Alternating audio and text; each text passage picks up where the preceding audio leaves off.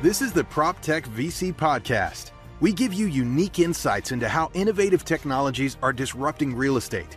We interview top entrepreneurs, investors, and knowledgeable experts to share the inside scoop in this fast moving industry. It's hosted by leading PropTech VC Zain Jaffer. Let's dive into today's content. You, you know, I'll give you a real life example. Uh, I have I have quite a few properties, and in particular, one comes to mind. It's in Texas. It's struggling property, and we there used to be a swimming pool, and for some reason, the prior sellers uh, poured concrete over the swimming pool. And to this day, I still don't know why. My guess is maybe it wasn't up to code, or maybe it was just too expensive to maintain. I don't know why, but it's Texas, and you need a swimming pool. And I've been trying to figure out what do I do with this, and I have asked property managers after property managers and other owners, and I get so many different opinions. You know, like you, will hear things like "leave it as it is," you know, um, why bother doing anything with it? The other thing I might hear is turn it into a dog park because you have a lot of pets and people appreciate that. And I want to take it a bit further. Okay, well, how much can I push my rents up by? Uh, and no one can give you that. It's like, well, buddy, it's your property. You have to figure it out. So I'll ask my management, and it's the same story there. Like, okay, we shouldn't do anything because people might congregate, or maybe you should turn this into, you know, a, a picnic area, or pool area, or whatever. But that simple decision there is a lot, and there are second and third order consequences of that decision. Let's say I want to put a pool back there. So I'll get a quote, but then, you know, there's all these unforeseen expenses, and there's no real way to, to plan and measure that out and have everyone coordinate. So these decisions can be very draining, and the consequence of getting it wrong is only sometimes known way after because you don't have data at your fingertips. Yeah, and I mean, I think that's why there's this stat protection of the status quo. Like the first people you talked to said, "Don't do anything, leave it as it is," right? And yeah, that I yeah. think is one of the underpinnings of like this trend in real estate. Like everyone asks, like you know, real estate is the largest asset class. Why hasn't it adopted technology in a more meaningful way? And I think what you just said is exactly why. Like, if the data was there to clearly make decisions, people would be out there making those decisions. But because they don't know, like, if a kid fell in that swimming pool and they were sued for a million dollars and like you know they had this whole thing they're like you know what we're going to fill every pool in our portfolio and maybe it was the right decision for that owner but like if you're going to reposition this you know asset from a c to a b or a b to an a like one of the best ways you can describe it as a luxury place is having a pool having a dedicated security guard or sorry lifeguard and being able to like do that that can translate into real value for you and your investors as well right and you know right now times have been good.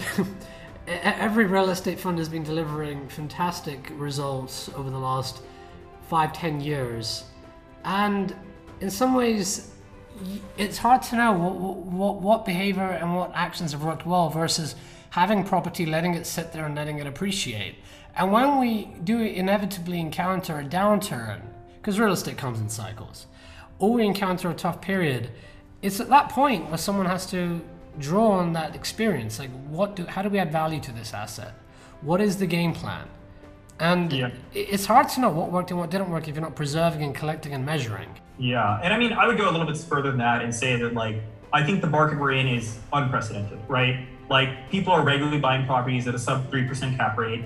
And if you're going to acquire properties at such an aggressive valuation, you need a differentiated pro forma or management plan or both, ideally, right? And so you need to be able to say, like, I can confidently say we can squeeze more NOI out of this property, out of this asset class, out of this repurpose, out of this value add. And I think what's really valuable is that people know they're paying a high price. It's not like people have this blinders on them. And I think what is happening is people are becoming more driven by the data. They want to see better data, more interesting data, more unique data. And I think one of the ways people have done this is like more and more people are requesting demographic data from their property management system trying to understand like where they should market to, who they should market to, what are their best clients, what are their worst clients, and it really creates this new culture of decision making. And I think it's the same reason like virtual leasing is picked up. It's a time like COVID happened, like you couldn't give it to them. And what I think is happening now is because these sort of sky high valuations, like you need the data to make a decision that is going to drive more value for you and your investors. So, to make the right decisions, you need to measure things, you need to focus on metrics. If you think about the role of a property manager, what are the metrics that matter? Yeah, and I think the way to think about that is not I'm a property manager, what are the metrics that are important? but you should say, look at this building, look at the submarket, look at the strategy we're trying to execute, and what are the right metrics for that. And there are all different kinds of owners, and they all have different goals. So if you're a small owner and you're trying to, you know, preserve cash flow, have some sort of depreciation bonus, taxes, you may not have an aggressive plan, right? That manager or that owner is really going to want a basic sort of like high level occupancy, low costs, you know, kind of go there. And as you get to more sophisticated owners, like let's say you're going to do a class A multifamily lease up, right? Like this new building in San Francisco. The things you're going to care a lot about is your traffic. You're going to think so much about it. It's going to be the most important thing to you is how much are we spending on marketing and how are we able to do that? And like, what are the value the concessions we're giving? Almost all new buildings are giving concessions because the owner needs to meet some requirement from their lender. And likewise for a value add, I think what's interesting, you know, value add is probably the most commonly executed strategy in property management, which is you take a building, you make it nicer, and you know those kinds of owners are really focused on what's the rent growth, how much are we spending on capex, how long does it take to deliver these units, and uh, you know I think those are just one way to think about it to start. There's a disconnect sometimes between what owners are measuring and what management are measuring, and I, have experienced too. Um, managers aren't necessarily um, I don't want to say incentivize the right way. Let, let, let, me frame this as they're not the most financially literate. Definitely. And the difference between a regional and a VP sometimes might be the VP is able to take a more of a holistic portfolio wide view and really focuses on metrics that matter. Um, what, what are some of the metrics that the on site team might focus on versus the regional versus the VP versus the owner? Could you give us sort of a breakdown of the roles and the metrics that each level of role uh, focuses on? Yeah, I think that's a really good question. So let's start at the owner level. So the owner is going to have an asset manager. This asset manager could be the owner of the property or a dedicated role. And this person is really thinking about in terms of portfolio, right? When is the right time to sell the property? When did it achieve its business's goals? And you know, a lot of times what they're going to look at is NOI. They're going to want to have the highest potential rents. They're going to see uh, pay a lot of attention to net effective rents. Okay, like where are our lease trade outs? You know, compared to the last person, what's the new person paying? Okay, like really basically said. Um, then you know, kind of the next step in the value chain, and like you know, on the property management side, this is where it transitions, is the regional manager, right? I think this role of regional manager, especially in the last 10 years, because of these rising valuations, it's it's really become a blended role. You can't just be non-financially savvy, you have to be a little bit, right? I think this regional manager is really paying attention to individual properties, they're trying to figure out which ones have the highest spiking expenses. They're thinking a lot through which ones are really able to meet the pro forma. And you know, then on the property management level, which is the person on the ground, on the site level, they're really thinking about the most basic nuts and bolts, which is, you know, how is our occupancy? How is our occupancy in 30 days, 60 days? And then also, like, you know, how are our work orders going? Like, did we go over budget a lot on any specific ledger?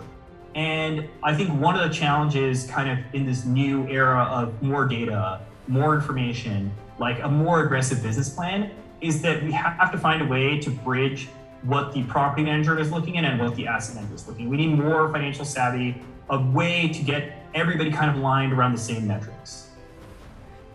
Where, where does the disconnect happen usually between um, owner and manager? You know, it's it's hard to say because I think it, it happens all the time. And kind of coming back to incentives, if you are a fee manager, meaning a property manager that manages for owners and investors, like you're really thinking about gross rents, right? Like what is the highest rent I can get? And like I'm gonna get paid on a percent of that. And that's a good goal to have because you would think that aligns there, right? Where I see a lot of the disconnect is like, you know, how long has the unit been sitting vacant, right? If it's been 45 days or 60 days, like, is the problem the pricing? Is it where the location is? Can we offer a concession? Are we spending enough marketing on marketing? And that's where we start seeing the disconnect is like, what, why is something happening? If there's a problem, why is it happening? And I think that's kind of the biggest problem that there is no data, which, or sorry, they're not using data effectively, is everyone has their own different idea, right? Like the property manager is going to say it's it's it's our competitors. Our competitors are always here, right? The regional manager is going to say, well, we we price the unit too aggressively, right? the asset manager is going to say, well, it's got to be a problem with the property manager. So, like, once everybody has the data to make that sort of clear distinction, I think we'll see more clarity between those parties. Sometimes the issue is that you're flooded with a lot of data as well. That's true. And as an owner, you have a hard time synthesizing this data, and so you really just want to understand. This is sometimes why you have reports sent to you, and then you'll have a weekly, monthly, whatever performance review meeting where, okay, you sent me all this data. This is literally how some of my meetings go. You sent me a mountain of data. What matters here? Where shall I focus my attention? Because there's so much here, and it's hard for me to keep a tab on one property. And I think this is something property managers should appreciate that your owner might have a portfolio. And for yeah. them to take one report and then another report and another report, there's a lot of context switching that needs to happen. So sometimes you need a narrative around the metrics. Could you talk to us a bit about that? Yeah, but before we get into that, if you don't mind me kind of just asking here, you know, for context for everybody else, you know, how many pages is like one set of reports that you get? Like, you know, like end to end, the total number of pages. You know, it varies property manager to property manager. Sometimes you're just simply dealing with uh, one email with a table, and I've been pushing for bullet points that explain what's going on in the table. And um. then you'll get this. Uh, series of PDFs, or you might get one Excel sheet, and it's a monster Excel sheet with macros and everything, followed by like 30 different tabs. And yeah. one tab relates to another tab, and some tabs are so tactical. It's literally like the financial ledger, and, and it, it's overwhelming, honestly.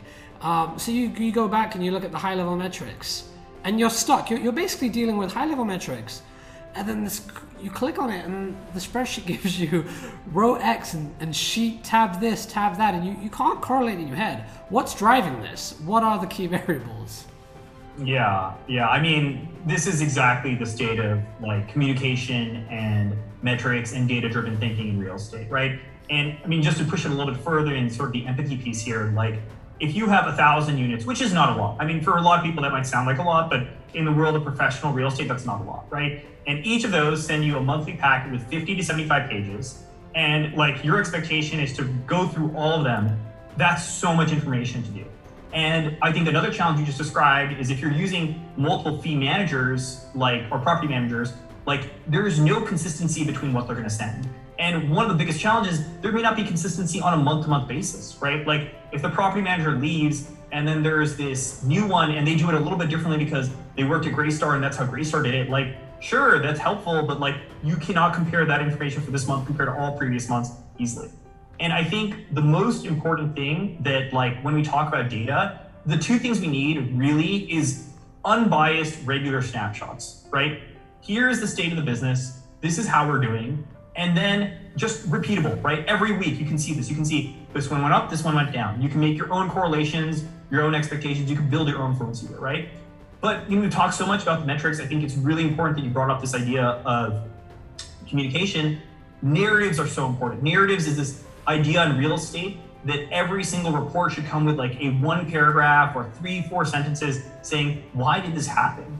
And I think this is actually one of the coolest parts about real estate is this idea of the narrative. It's so pervasive. It's so much you can learn from is that like you should consistently present data which is unbiased, regularly snapshot it, consistent so you can compare it over time, and then give like your best guess as to why it's changed, right? And if you have your property manager copying and pasting information from their property management system, like they don't have the time or expertise to go ahead and really think about it. They're just wasting all their time on reporting.